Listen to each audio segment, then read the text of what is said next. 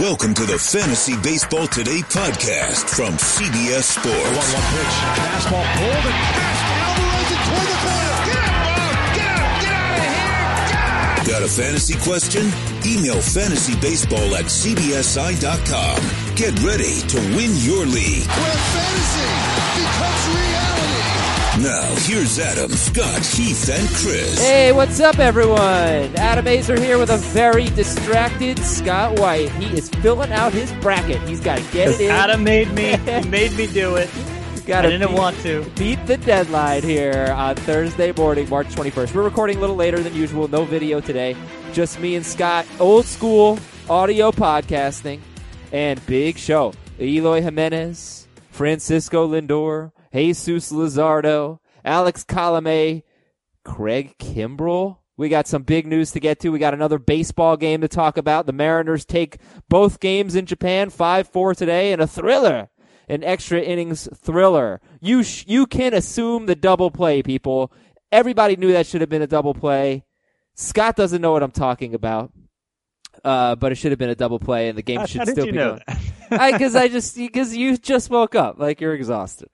You read it all over my face. Uh, yeah. So anyway, some, tomorrow, Friday, is going to be a complete ADP review because I figure a lot of people were drafting over the weekend. We're just going to go as, as late as far as we can through ADP. Good picks, bad picks. What looks good, what looks what looks bad, whatever. So uh, that's tomorrow. Today, I want to know who Scott has moved the most in his rankings, up or down, since the start of spring training. That doesn't necessarily mean because of its uh, spring training performances, but any type of development, guys that are moving up or down, plus position battles, players we really, really want to draft. Let's start with the big news. Eloy Jimenez, six years, $43 million. So we and Heath especially have been saying he's been going way too late to begin with. His ADP was like in the 130s or something like that. And we think he's much better than that. But now where should Eloy Jimenez go?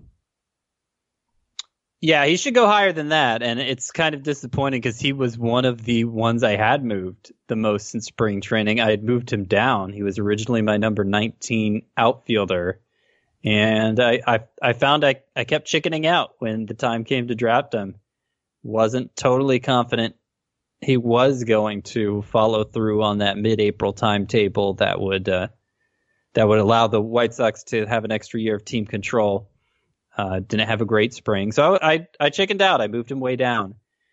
Obviously, now all that service time nonsense is out the window, and presumably he's going to be on the opening day roster because of that. The the Phillies did something like this with Scott Kingery last year. I still don't think it's a foregone conclusion because you know this wasn't like Acuna last year or Kris Bryant, the other famous example where they were like the best player in spring training and it was obvious they should be up. Eloy Jimenez was bad, but it, you know, tiny sample. It doesn't. The the White Sox. There's a good chance they recognize it doesn't really mean anything, and there's nothing more to gain by sending him to AAA, and he's he's up. So I'm I'm now approaching him as if he is their opening day left fielder.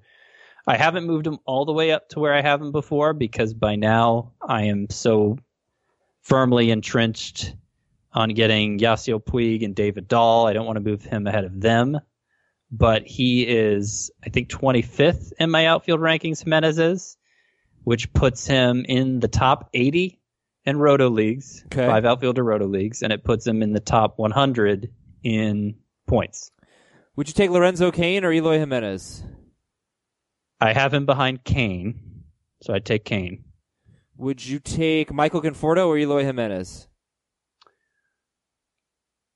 I I think I have him ahead of Conforto. I think Jimenez. David Dahl or Conforto or Jimenez? Well, if you were listening to what I was saying, Oh, I uh, wasn't. I wasn't. Can't bring myself to take him ahead of Dahl, so Okay. Dahl's ahead. Uh, okay. So Eli, give me a projected stat line for Eloy. Okay, so let me try and think here without getting too over my skis. Is that the expression? Well, you can you can put the word ish at the end of every stat Ish? you give. Yeah, like ish. That's that's Nando's thing to do. two eighty ish. Yeah. Whatever. Um.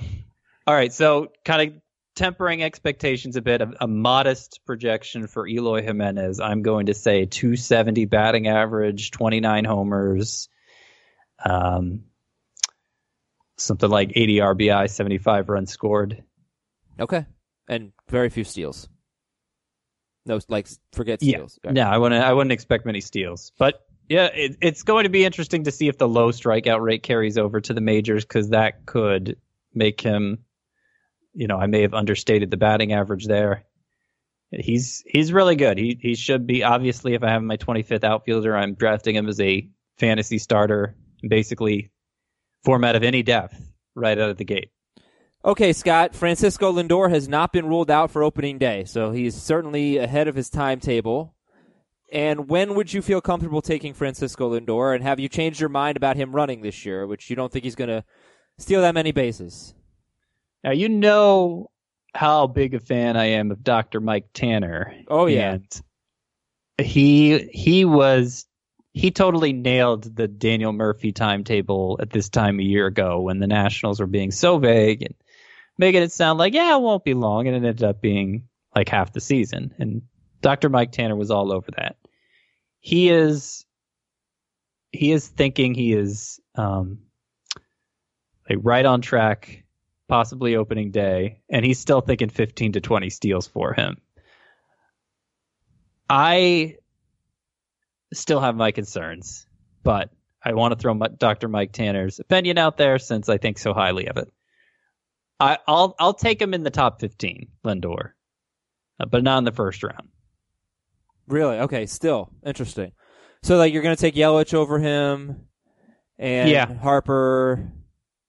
What about like the first baseman, Freeman and Goldschmidt, or Goldschmidt and Freeman? I I might, when push comes to shove, take Goldschmidt over him just because I feel like it, it it's a better chance of building a stout roster all the way through because first base is a harder position to fill in the rounds that follow than shortstop is. But I think just from the perspective who's going to have a better season, I would take Lindor ahead. All right, Scott, let's go to Jesus Luzardo. He's going to be shut down for four to six weeks with a strained rotator cuff. This is A's pitching prospect, Jesus Luzardo, who was a, a spring riser for sure. And when should he be drafted, Jesus Luzardo? If you're in a league that drafts Forrest Whitley, where you expect him to go, then Luzardo should still be drafted. I, am not expecting to see him until June, because by the the phrasing of it, he'll be shut down four to six weeks. I assume that means no throwing whatsoever, which means he'll have to build up again. Uh, but you know, you're you're drafting Whitley with under the same set of criteria: elite prospect, probably not up until the summer. Can't stash him in a DL spot. I don't think you'll be able to stash Luzardo on a DL spot because he's not on the 40 man roster. So I don't think he'll wind up on the DL. Um, I could be wrong about Bummer. that, but I don't think so. Yeah. Okay. So okay. it, it's it's a bench spot you're talking about. So he's not getting drafted everywhere anymore, but he's still draftable. I think in the in the average mixed league. That's Jesus Luzardo. Alex Colome appears to be the favorite to open the Caesar as, season as the White Sox closer, according to the Chicago Sun Times. Do you anticipate Colome will hold on to that? I do. I think he's their best reliever. Uh, but you know, Kelvin Herrera has some influence there, and it's it's hardly a foregone conclusion. And Corey Knebel. Okay, this is big. Corey Knebel is not throwing, and they're talking to K- Craig Kimbrel. So Knebel says he's not hurt. I don't know. They're just giving him a little bit of rest. But yeah, I mean, there's a chance that that Craig Kimbrel is going to be the Brewers' closer. So what do we do right now? I, I'm avoiding Knebel for the time being. I mean, if he falls to like the Matt Barnes, Archie Bradley range, okay, I'll take a chance on him. He still has top five potential as a reliever, but it's there's too much smoke here right now. Too much smoke. Got to wait till the smoke clears. As a Braves fan, I'm disappointed to hear this news because I have been holding out hope. They go after Kimbrel eventually. They have um, even more desperate need. Like Knebel, okay, maybe he's hurt. Jeffress definitely is, but the Braves right now, AJ Minter beginning on the DL, Darren O'Day beginning on the DL. And by the way, they're not totally confident Arodys Vizcaino can pitch back to back days because of his bad shoulder. So what are they going to do at the back of their bullpen? Seems like they should bring in Kimbrel. So, but. so would you take Corey Knebel or Arodys Vizcaino? I think I would still take Knebel, but I am not the biggest believer in Vizcaino. Would you take Colome or Vizcaino? Uh, Colome would be third of that group still. How about Hunter Strickland? Two saves in two games. Or Colome. Yeah, here's the thing about Strickland and Colome. I feel like they're among the worst relievers who have a closer role, but they seem to have a pretty firm grip on that closer role. What what's so bad about these guys? I mean, Strickland didn't have a great year last year. He, he finished very poorly. Yeah, he was bad after he broke his hand. He was actually pretty good before. Yeah, like I know he doesn't strike out a ton of guys, but he's been a very good, consistent. You know, not great, but but good reliever. Uh, I know last year's numbers were a little ugly. I. Uh, yeah, I, I, don't know. I, I think he's going to surprise people, and unfortunately, it's too late now because two saves in two games is going to move him up draft boards. I think. Yeah, I mean it's hard to even get a chance as a closer if you're just a bad reliever. But by closer standards, they don't they don't exactly measure up. Colome did what was it two years ago? Yeah, yeah, with great. the Rays. Mm-hmm. Um, but that's kind of the outlier for him to this point. I, I think like they seem like the kind of relievers I would be happy to settle for as my second option in a head-to-head points leagues where you only need two, and I'm just like whatever, whoever's still there in the last round uh, because you know they'll get saves, and in that format, you don't necessarily need great ratios. Uh, okay. Uh, otherwise, I think of them as number three closers. For Colome, it was 2016. He was awesome. 191 ERA, 102 WHIP, 71 strikeouts, and 56 and two thirds. 2017 was fine. 2018 was terrible with Tampa Bay, and then very good with Seattle. And we'll see what 2019 has in store for Alex Colome. And Ichiro is retiring. First ballot Hall of Famer played his last game today uh, in a win for the Seattle Mariners. So good for him. All right, Scott, let's talk about players we really, really want to draft. So, yeah, this could be, I know, Mondesi for you, but other than Mondesi, um, players that you really, uh, you really, really want to draft. You want them on your squads. What you got?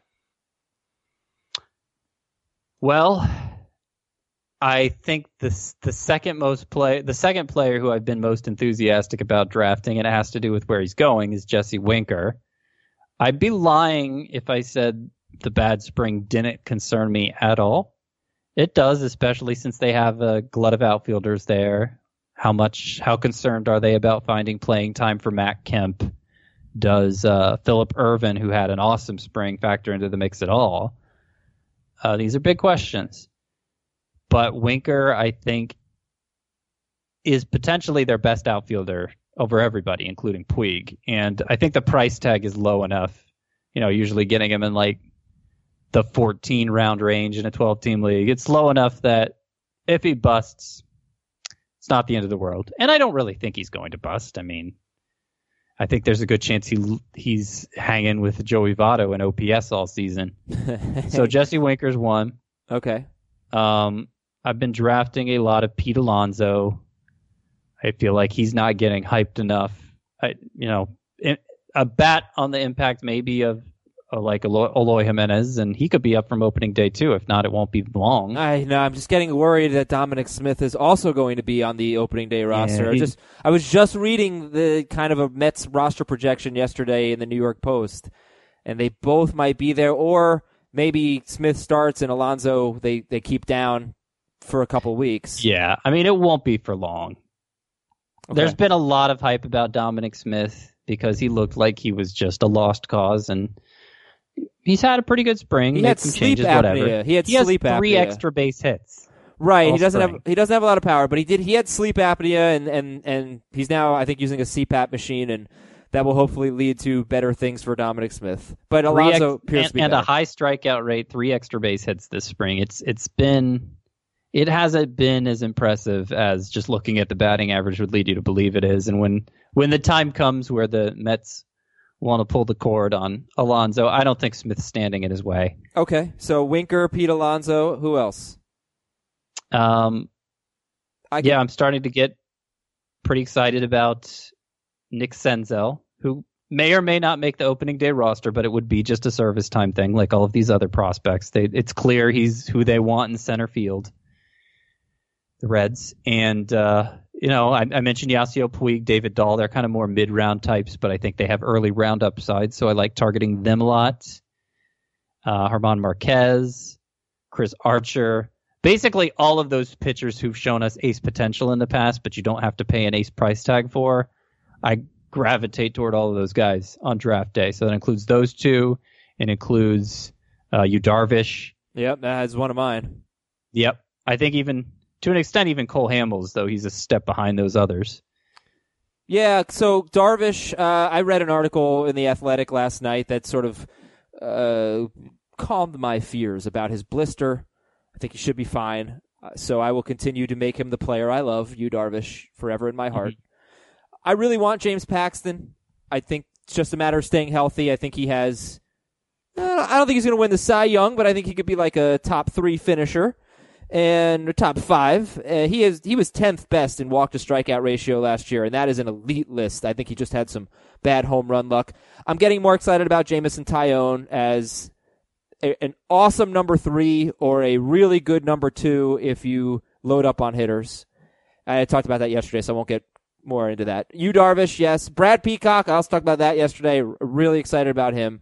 And then that outfield group of Dahl, Pollock, Eloy Jimenez, Michael Conforto. I think Aaron Hicks is going to go way too late. I want one or two of those guys.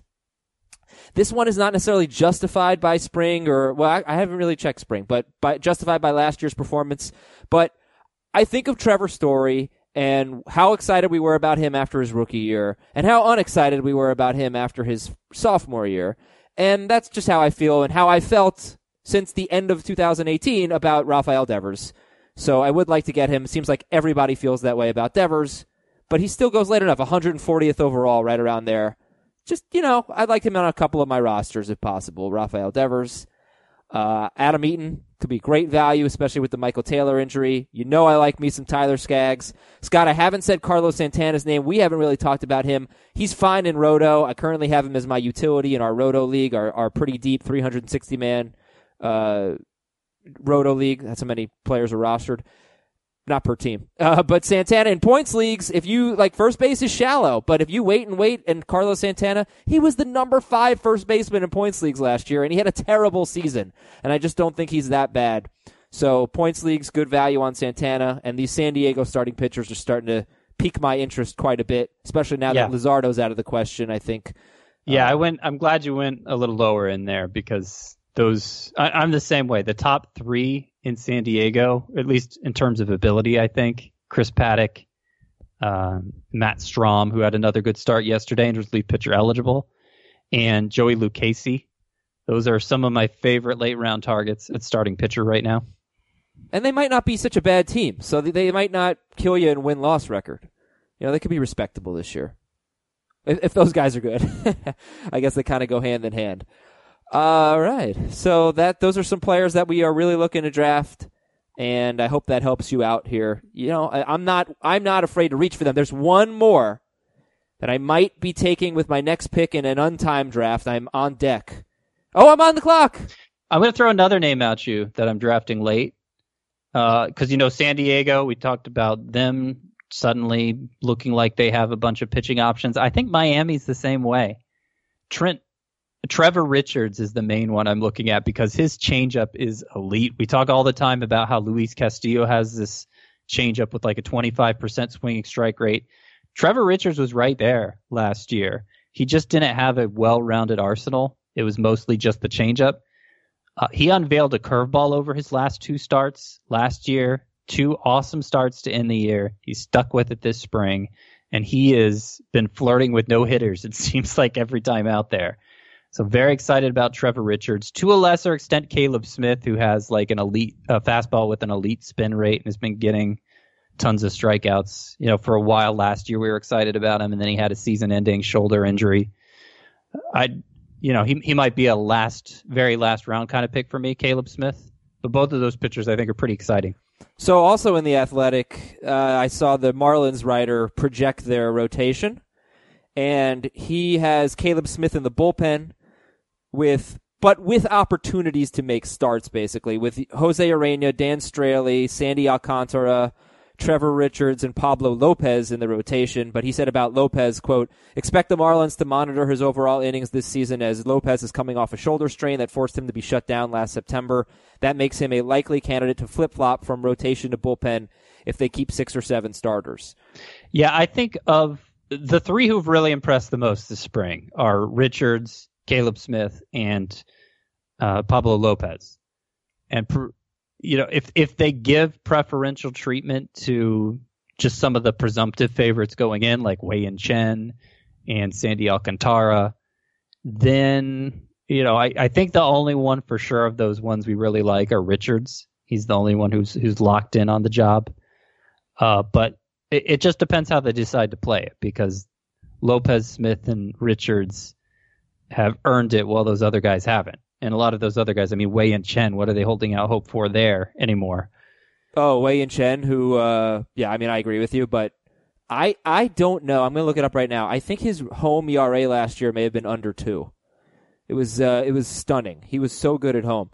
So uh, we will talk more about players that we are moving up. That Scott has moved up throughout spring training or moved down. Update you on some position battles. Dakota Hudson is looking like he will be the St. Louis number five starting pitcher. I want to talk about Jordan Hicks and his major control problems this spring. But first, I want to tell you about the Podcast League. Hey, Adam, Podcast League draft is on Monday. When are you going to announce who's in the league? Tomorrow. Tomorrow, I will let you know if you are in the Podcast League. Uh, so far, I've got the three songs you heard, and I'm going to leave a spot open for whoever is one of the people leading after this weekend in the NCAA tournament bracket, which will probably be like a 200 way tie, unfortunately. I feel like previously we did the draft after the second weekend of the tournament. Is that possible? I don't know. Um, but I'll leave one spot open for that, and that will leave four more spots that I'll be choosing tonight, and I will let you know tomorrow. Meanwhile, if you want to watch all of your March Madness games, NCAA March Madness Live is where you can get direct streaming access to live coverage of every game. NCAA March Madness Live is available across 17 streaming platforms. One of the coolest features available is Fast Break, which now covers the entire first weekend. So when multiple games are being played, Fast Break has live whip around coverage, the option to switch from game to game for live look ins, quick turnaround highlights, got real time analysis, you got social reaction and commentary for all games, and it's all in one place. So look, we've been getting you ready for this stretch all year long. You really don't want to miss a second of the action. Download NCAA March Madness Live now on your streaming device. Uh, let's talk about Scott's crappy headline from his spring training story.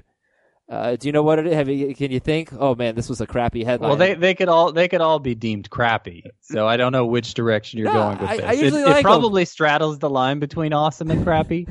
this was terrible. Uh, okay, No lowballing Lowe. Like his name is Lowe. right. You can't say lowballing. Well, it it you know, I can. crappy headline. Okay. but Brandon Lowe did get a major league. Uh, uh, he got a, a contract. What was like twenty four million dollars. Yeah. So that's cool. It is. And and actually this is probably of my sleepers, of the sleepers I feel best about. This might be the one getting the least attention from the um, from the industry at large. His ADP on Fantasy Pros, I think, is so low that it doesn't even show up. He doesn't show up on the ADP page, Brandon Lowe. Lowe. And I, Uh, he's at three seventy one. Okay, so it's it's must have changed. He must be picking up some traction lately here. But in any case, that's really low. That's outside of the standard mixed league range. Coming in, he didn't it didn't look like he had a job, but they were trying him at first base. At spring training, obviously he's already played outfield and second base in the major leagues. Like it, it seemed to me that just between those three positions, considering they have so many moving parts everywhere, at the Rays, that uh, it wouldn't be hard to find regular at bats for him between those three spots. And he's been their best hitter this spring. His minor league track record, particularly last year, very impressive. Guy who gets on base a lot, power to all fields. I, I I don't know why he's not more hyped as a prospect, frankly, because he looks like a just a terrific hitter. And I think this contract, first of all, it shows they're committed to having him on the roster. And second of all, it shows they expect him to be a big contributor. I mean, you don't hand out a six year deal to a guy you think of as just you know, just some extra utility bat off your bench. I think he's going to play a lot. I think he's going to exceed 20 homers this year.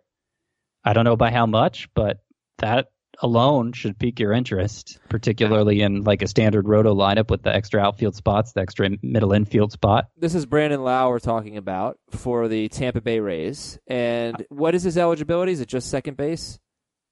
For now. Okay. But I expect him to pick up outfield and first base. Okay. I've been dra- I drafted him in both my 15 team roto leagues as a bench player. But nice. I I expect he's going to see a lot of time in my lineup in both. Um, in my AL only roto league, I have him there. I don't think he's. I, I think it's time to talk about him in like 12 team roto leagues, though. Yeah, that's great. All right, Brandon Lowe, good stuff. That Scott's been talking about him since basically the end of last season. He had a great September. He had like an eight eight fifty ish OPS in September, and uh, there there you go. You can get him for free. Let's uh, talk about baseball. Seattle nine, we because we haven't been doing that all show. Seattle nine, Oakland seven on Wednesday morning and Seattle 5, Oakland 4 on Thursday morning.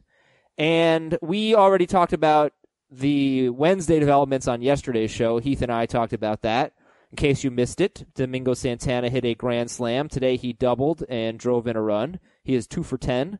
The grand slam was somewhat cheap. This was a big time hitter's ballpark.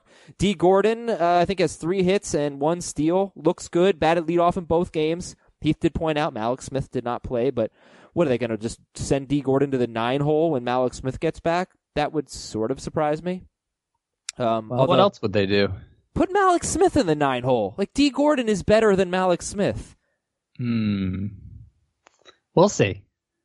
Yeah. I'm not sure I agree with you it's, on that. It makes a difference, but Dee Gordon looks good and healthy, and it, where he hits in the order would really make a difference. Uh, okay, so two things. Let's get let's get one out of the way here. Tim Beckham is off to a great start.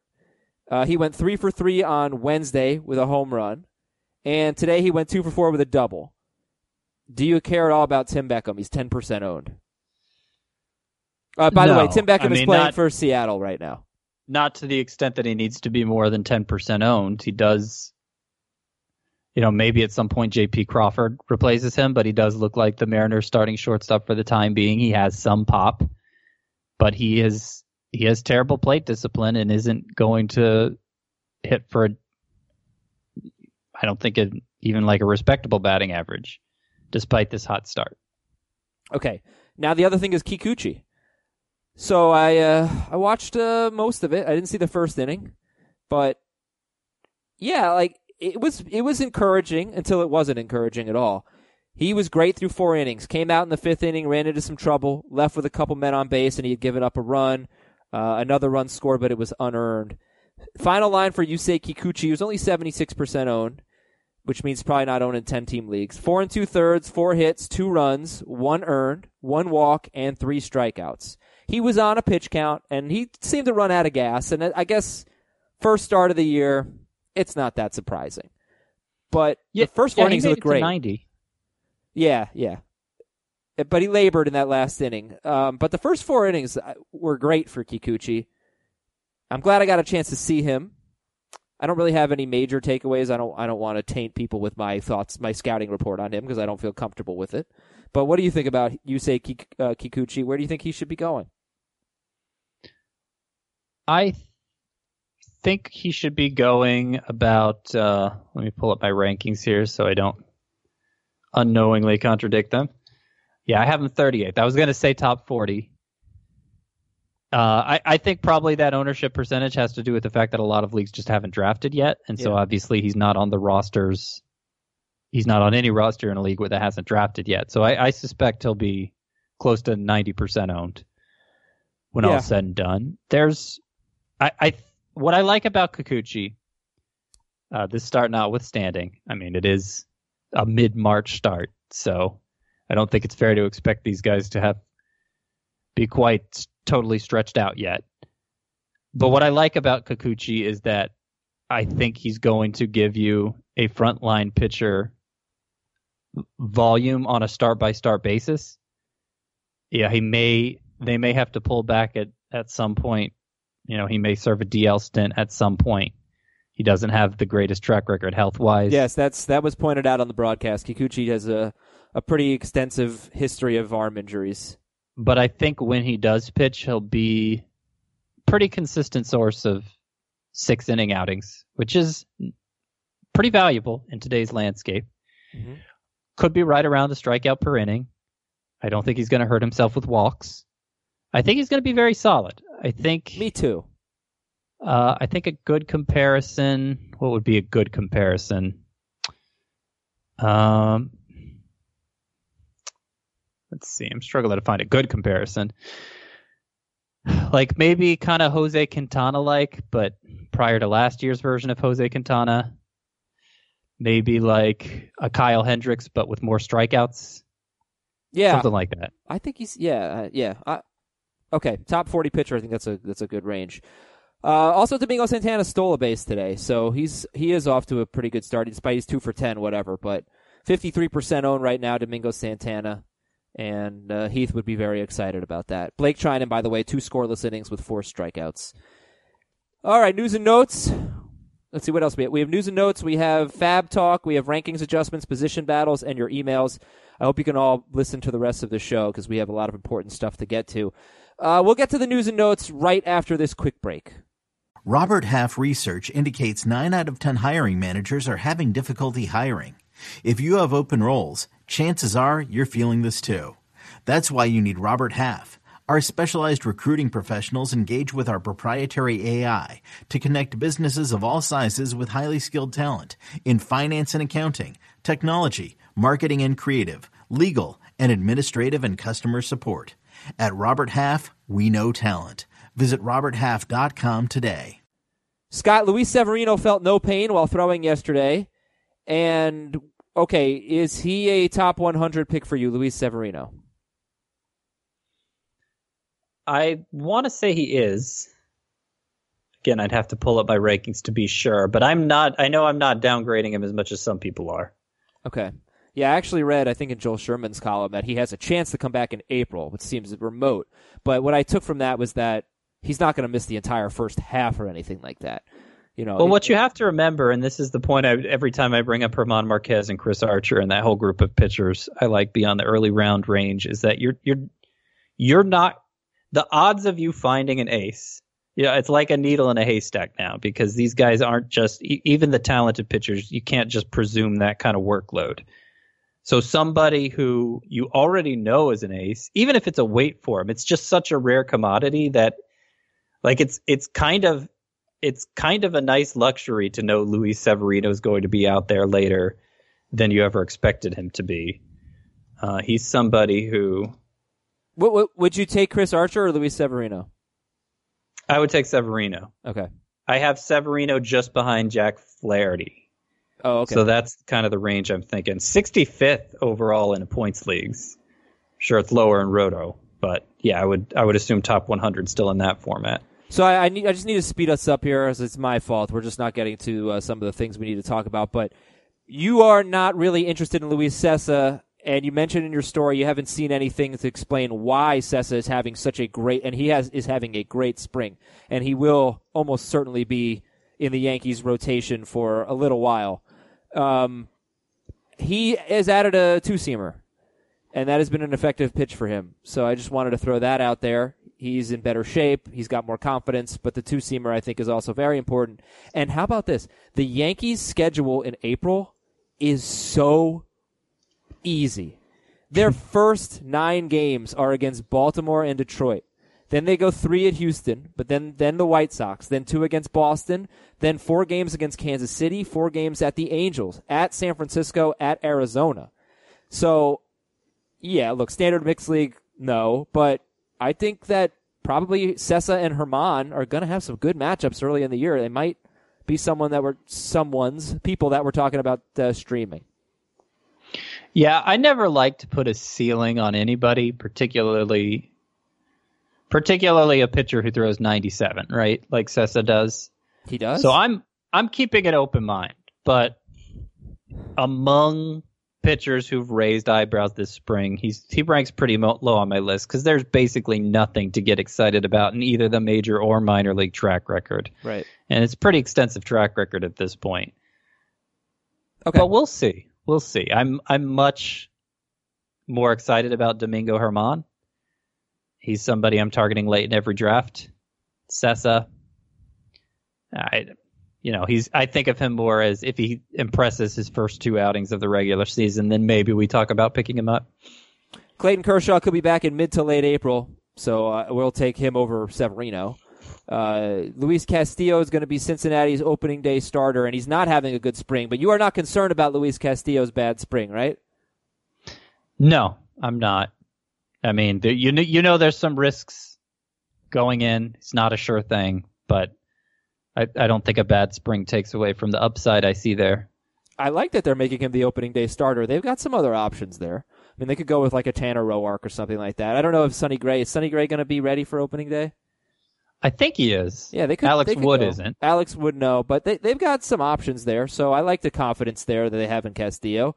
Joey Gallo still dealing with a groin issue, but he could be ready for opening day. Rhys Hoskins has left shoulder soreness. They are downplaying it. Say he will be ready for opening day. All right, Andrew McCutchen's going to bat leadoff for Philadelphia. Now, I, I really don't think he's that good anymore, but I do think he is good in points leagues. I think Heath and, and Chris would probably be higher on him in Roto than I would.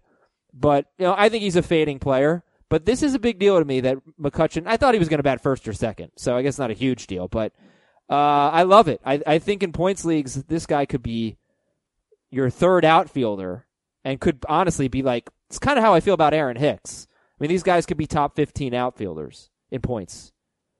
Uh, yeah, I mean, he is he is a fading player, McCutchen. But one thing he still does very well is gets on base, and now he's getting on base at the top of the lineup ahead of players like Bryce Harper, Rhys Hoskins, JT Realmuto. He's going to score a ton of runs if he stays healthy, and on the road last year, he hit 13 of his 20 home runs. You know, obviously spent most of last year in San Francisco. He had 14 steals on the season. I mean, going to a park like San Francisco, and even where he was before in Pittsburgh, really, really tough place for right-handed hitters. Uh, San Francisco obviously is worse for left-handers, but it's just bad for everybody.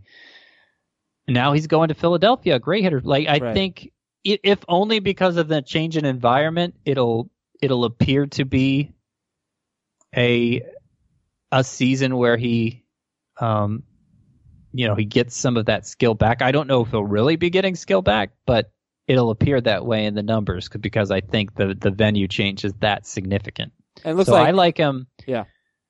uh, I I would be fine with him as my number two outfielder. I have him ranked more like a number three, but you know I don't invest a lot in outfield, and I, I'd be cool with him as my number two. in both points and roto or only in points leagues?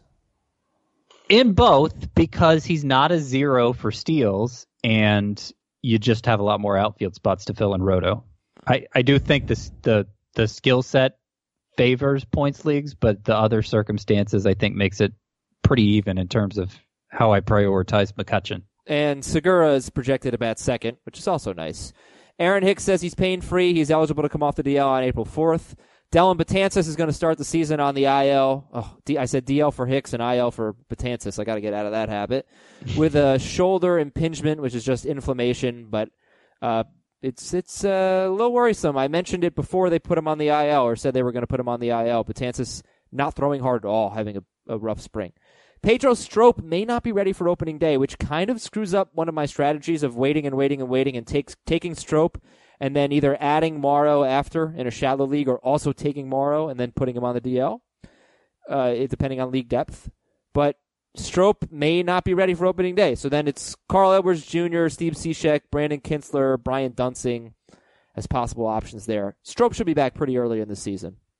And yeah yeah. but i mean he's not exactly proven in the role it, it- it's possible somebody like steve Cishek could end up filling do, doing what i presumed Strop might be able to do which is just not giving up the job once he's in it I, I still think Strop's the top guy to draft in that bullpen, but it's it's kind of a mess right now. Scott, you want to talk about rankings adjustments? The biggest risers and fallers for you over the last month or so. Sure, we can talk about that. Uh, I haven't been keeping a list, so I wish I could be a little more organized about this. But, um, you know, we already talked about the Padres pitchers, Strahm, Paddock, and Lucchesi. They've all moved up a lot. The Marlins pitchers, particularly Trevor Richards and Caleb Smith. Uh, Ryan McMahon is somebody we've talked about a lot, but not necessarily in this show. I now tier him among first basemen. That's the position where he's eligible. Obviously, going to be second base soon, but I now tier him with like Luke Voit and Pete Alonso, Ryan McMahon. So somebody I'm very excited about drafting, just like I am those two. Um, Austin Hays, I understand he's beginning the year in the minors, but I think he was one of the biggest risers this spring, kind of reminded everybody of his potential. And I think we'll see him before the end of April. Definitely worth drafting in five outfielder leagues. Kyle Wright, who was kind of lost in the Braves' glut of pitching prospects and then kind of went out to the front of the pack this spring to the point that he's probably in the starting five to begin the year. And who knows after that? I mean, Sean Newcomb has had a terrible time throwing strikes this spring. Touki Toussaint, no guarantees he sticks. So maybe Wright is the one who does. He's relief pitcher eligible. I'm Um, gonna throw a name but- out at you. Sure. I think you wrote about him recently. Where's Nick Pivetta for you now? Has he moved up for you? I I feel like I have him ranked pretty optimistically, and he's in my breakouts column. I haven't drafted him anywhere yet because it just seems like he's such a trendy breakout pick that there's somebody in every league who's just crazy enthusiastic for him. But I like Nick Pivetta. I, I haven't moved him up. I have moved up Shane Bieber into the Nick Pivetta range. Also kind of a trendy breakout pick. I wasn't totally on board with it, but now I am. Then what range are we talking? Like when would you be comfortable taking Pivetta and Bieber? So pulling up my rankings here, it's loading. Uh, Nick Pivetta, I have 41st. Bieber, I have 40th. So right there behind Kikuchi, who we were talking about 38th before. I also have them behind Jon Gray, who I also consider breakout, but uh, think he's a little more proven in terms of how pit, TP pitches into games and more strikeout potential. Uh, you know what? Pivetta's strikeout potential is probably similar. Um, but yeah, Shane Bieber added a changeup this spring, and it might be a difference maker for him. It's looking really good. Cool. All right. All right. Uh, all right. Anything else, Scott? Anything else? You guys who have dropped in your rankings? Well, let me think here. Eloy Jimenez had Did did Luke Voit drop in your rankings? I know that was a sleeper for you, but th- it's not clear what's going to happen at first base there. They're both going to make the team out of spring training until Hicks comes back. It seems. yeah. I am loving. Uh, I am loving my Greg Bird at 360th overall pick in our Roto League. I'm loving it. Uh, here's what I don't understand. I, I guess I kind of understand, but I don't think it's a good enough reason. Why can't they start both? I think you're playing with fire if you if you have Stanton in the field every day. He is not considered a bad defender. Mm, He's always injured. Last year he didn't because he DH'd a good a good amount. I'm talking about yeah, Stanton. maybe. Uh, the reason I've seen is that it, it it makes it hard if you need to replace an outfielder mid game. True.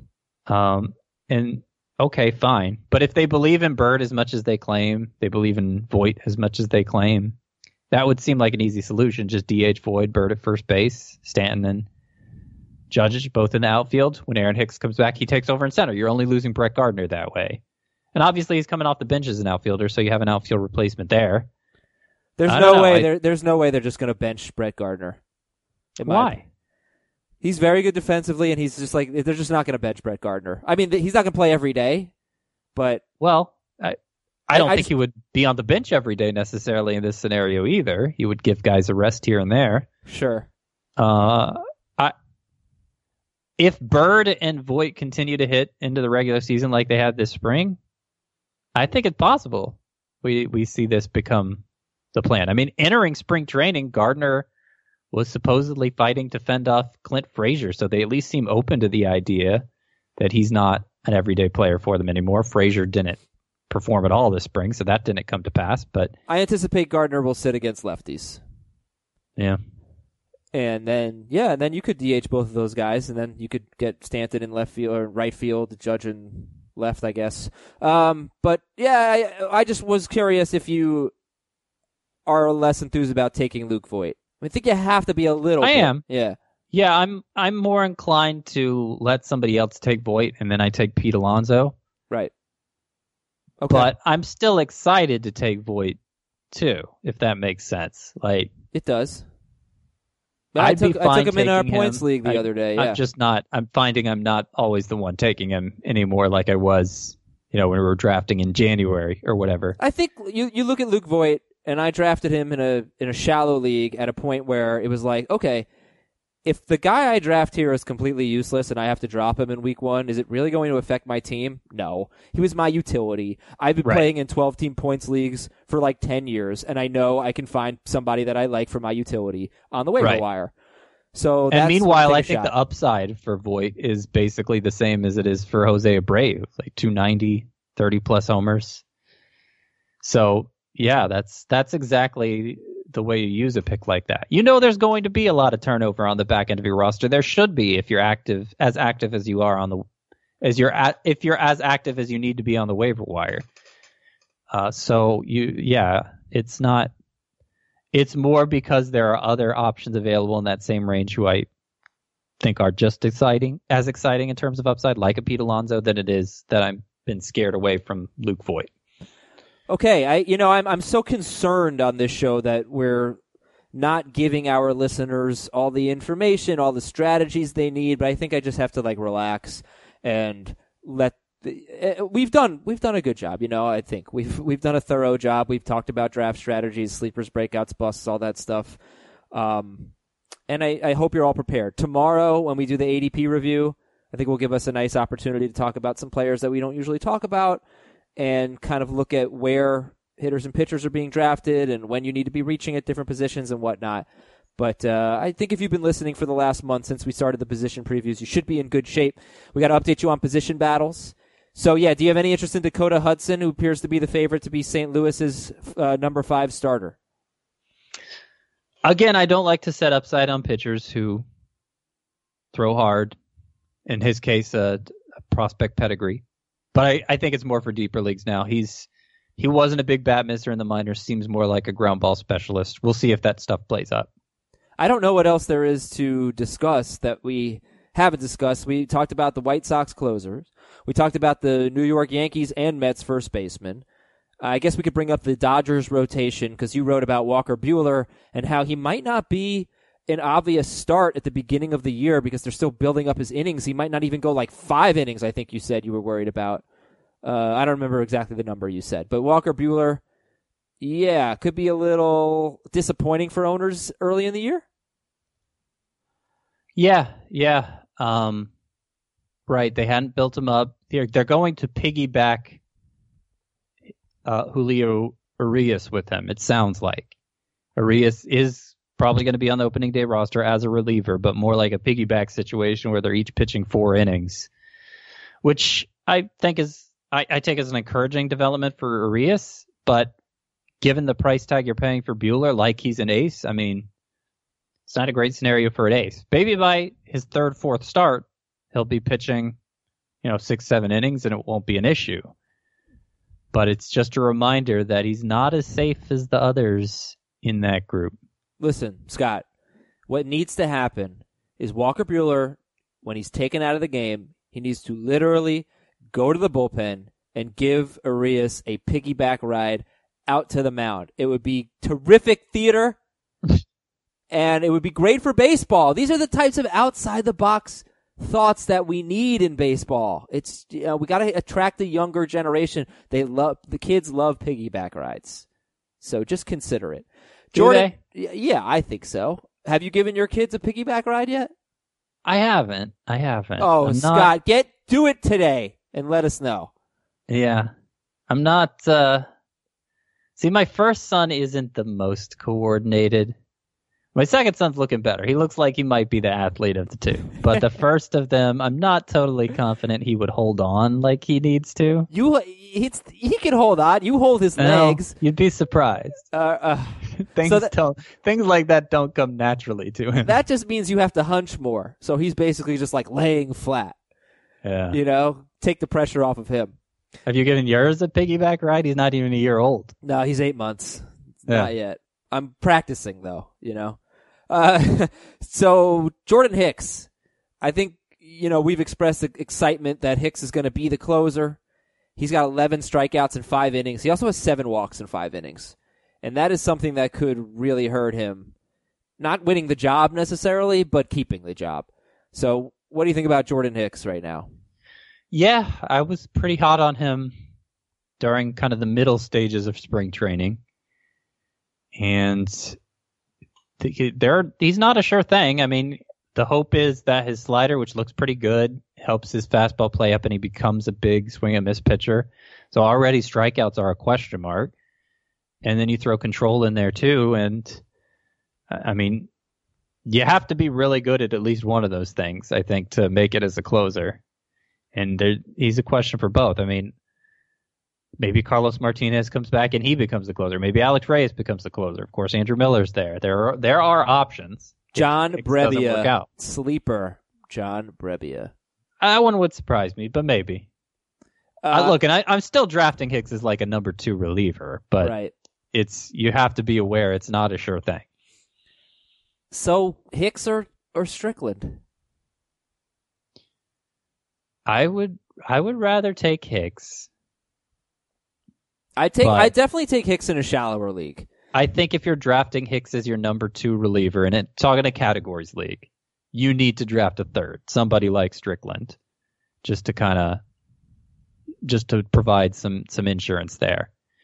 But yeah, in a shallower league, like a points league, a, a league where you know there will be some saves available on the waiver wire, I'd I'd go for the upside of Hicks. Okay, and then we think Matt Barnes is going to be the at least open the year as the closer for the Red Sox.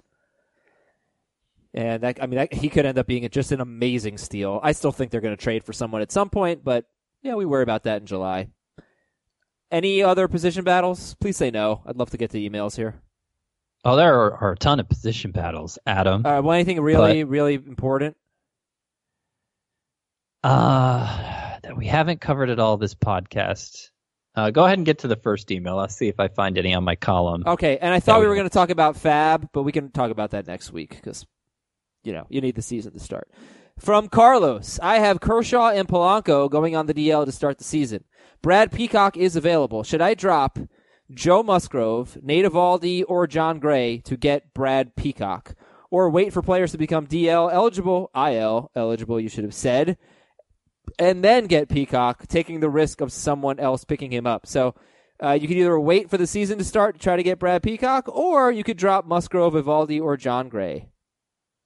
And also, Paddock is a free agent. Is this so? Is this a league where the, the relief pitcher eligibility matters? I do not know, but I would say that no matter what, I would be dropping Musgrove for Peacock. I don't know how you feel about that. Well, but then you throw Paddock into the mix. I'm not sure he doesn't deserve priority over Peacock, unless like if it's if it's a league where sparks matter, like it's a points league, Peacock. I'd, I'd go Peacock. I'd go Peacock Think, no matter what.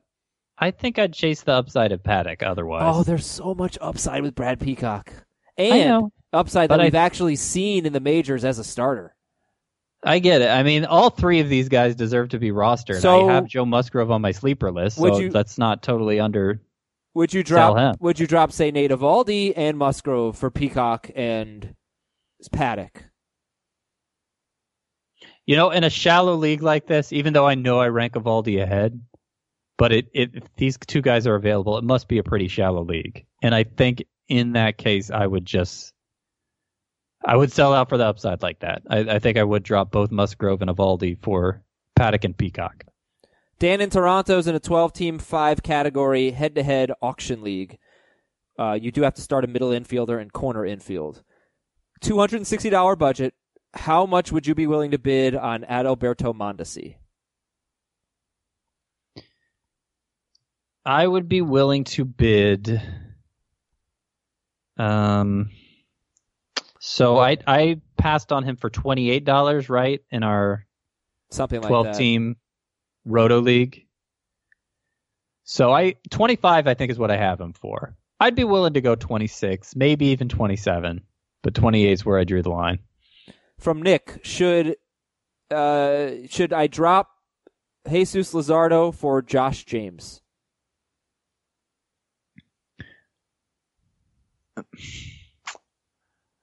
Um, I would say no, but I I don't. It, it's just a judgment call. Like if if you think James, like uh, there's a chance James is in the rotation sooner, but there's a chance he's not in the rotation at all. This is an email from Scott. Dear Mark, Freddie, John, and Jose. As a huge fan of this team, I hope you get this reference. Mark, Freddie, John, and Jose. Oh, I got it, but I had to Google it. got it? I believe, I, I want to say these are World Series champions on the same pitching staff. Mark, Freddie, John, and Jose. Who the hell was Freddie? Oh, yeah, yeah, yeah, yeah.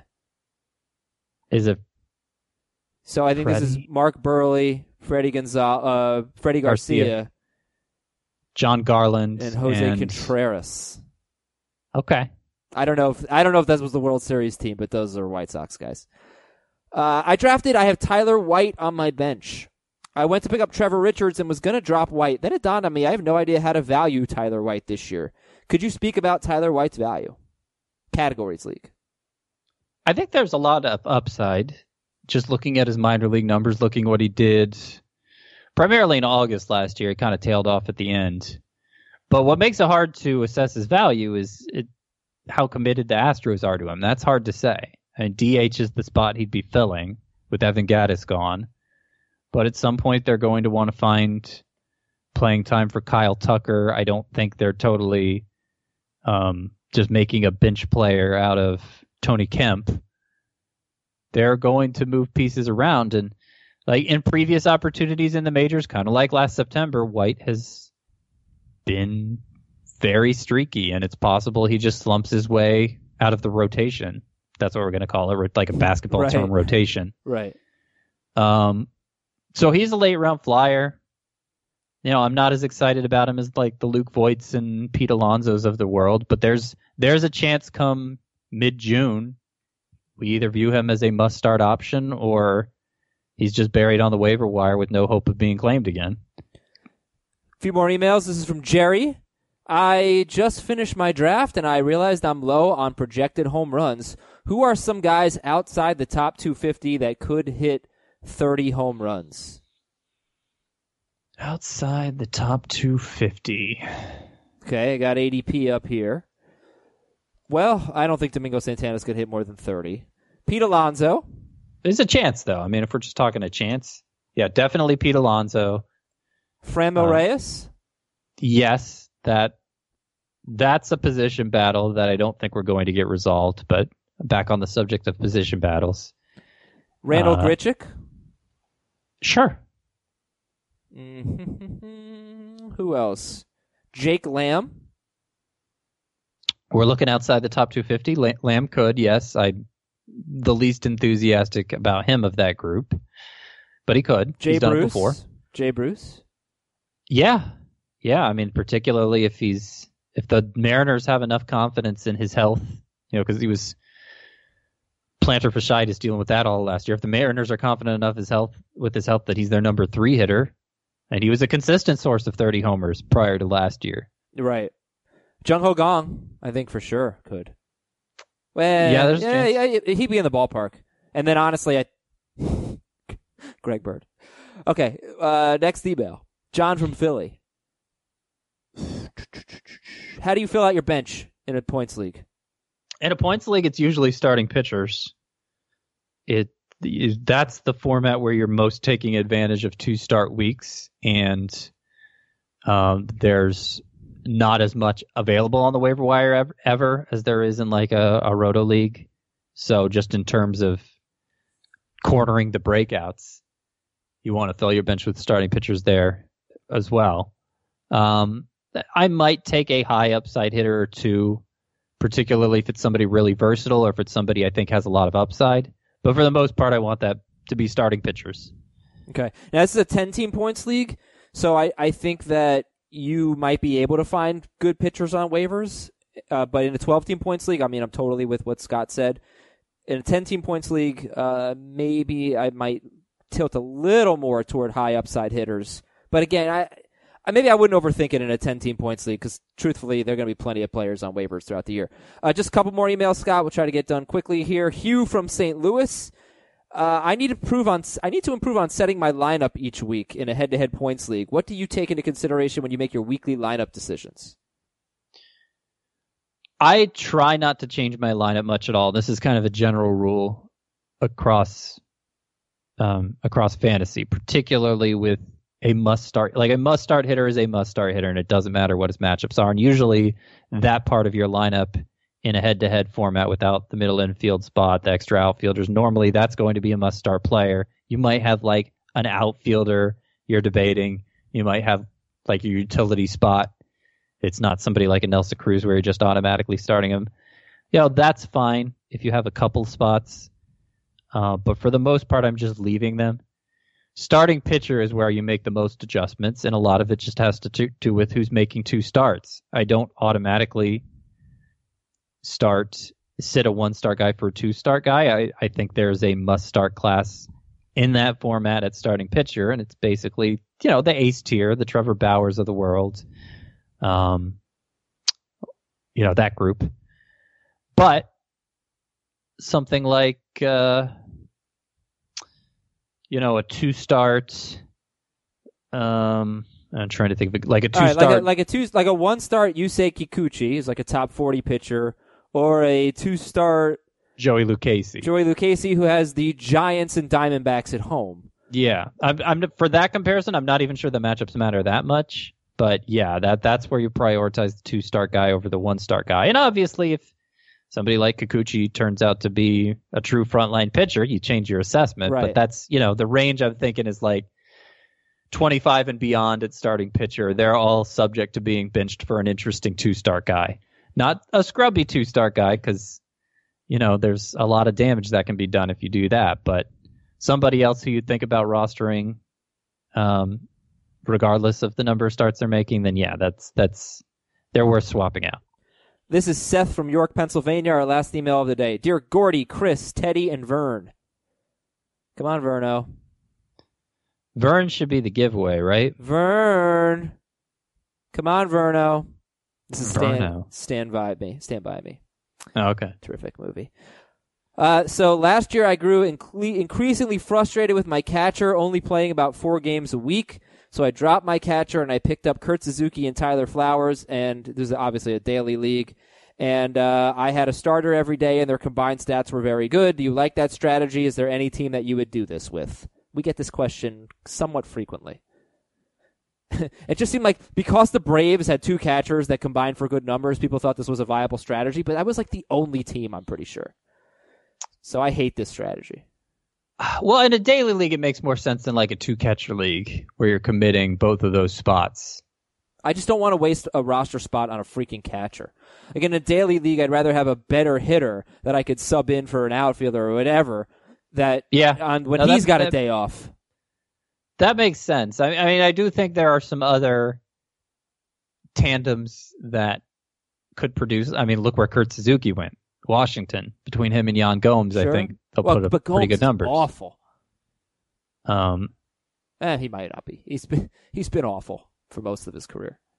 Yeah, the other you you, you roster two catchers, you play them every day. You're going to hurt your batting average, your OBP a lot. But I that's true. I yeah. get it. I guess if you can pull it off, if you have the roster space, it's not the worst idea. But I don't I don't like. Yeah, it. you'd have to have a pretty big roster. I think you're right about that. That's just not the wisest use of of that roster. Wisest use of that roster space. Right. Scott White, thank you very much. Thanks for going overtime today. Do I still have time to finish this bracket? Because we're yeah, coming up on yeah, it, right? you got like 20 minutes. All right. You should be pretty much done. I, I took UNC over Duke. What are you gonna do? Well, so far I got Duke in the championship game. I'm still working on the other half of the bracket. Good luck, Scott. Good luck to all of you out there. Talk to you tomorrow with a complete ADP review. See ya.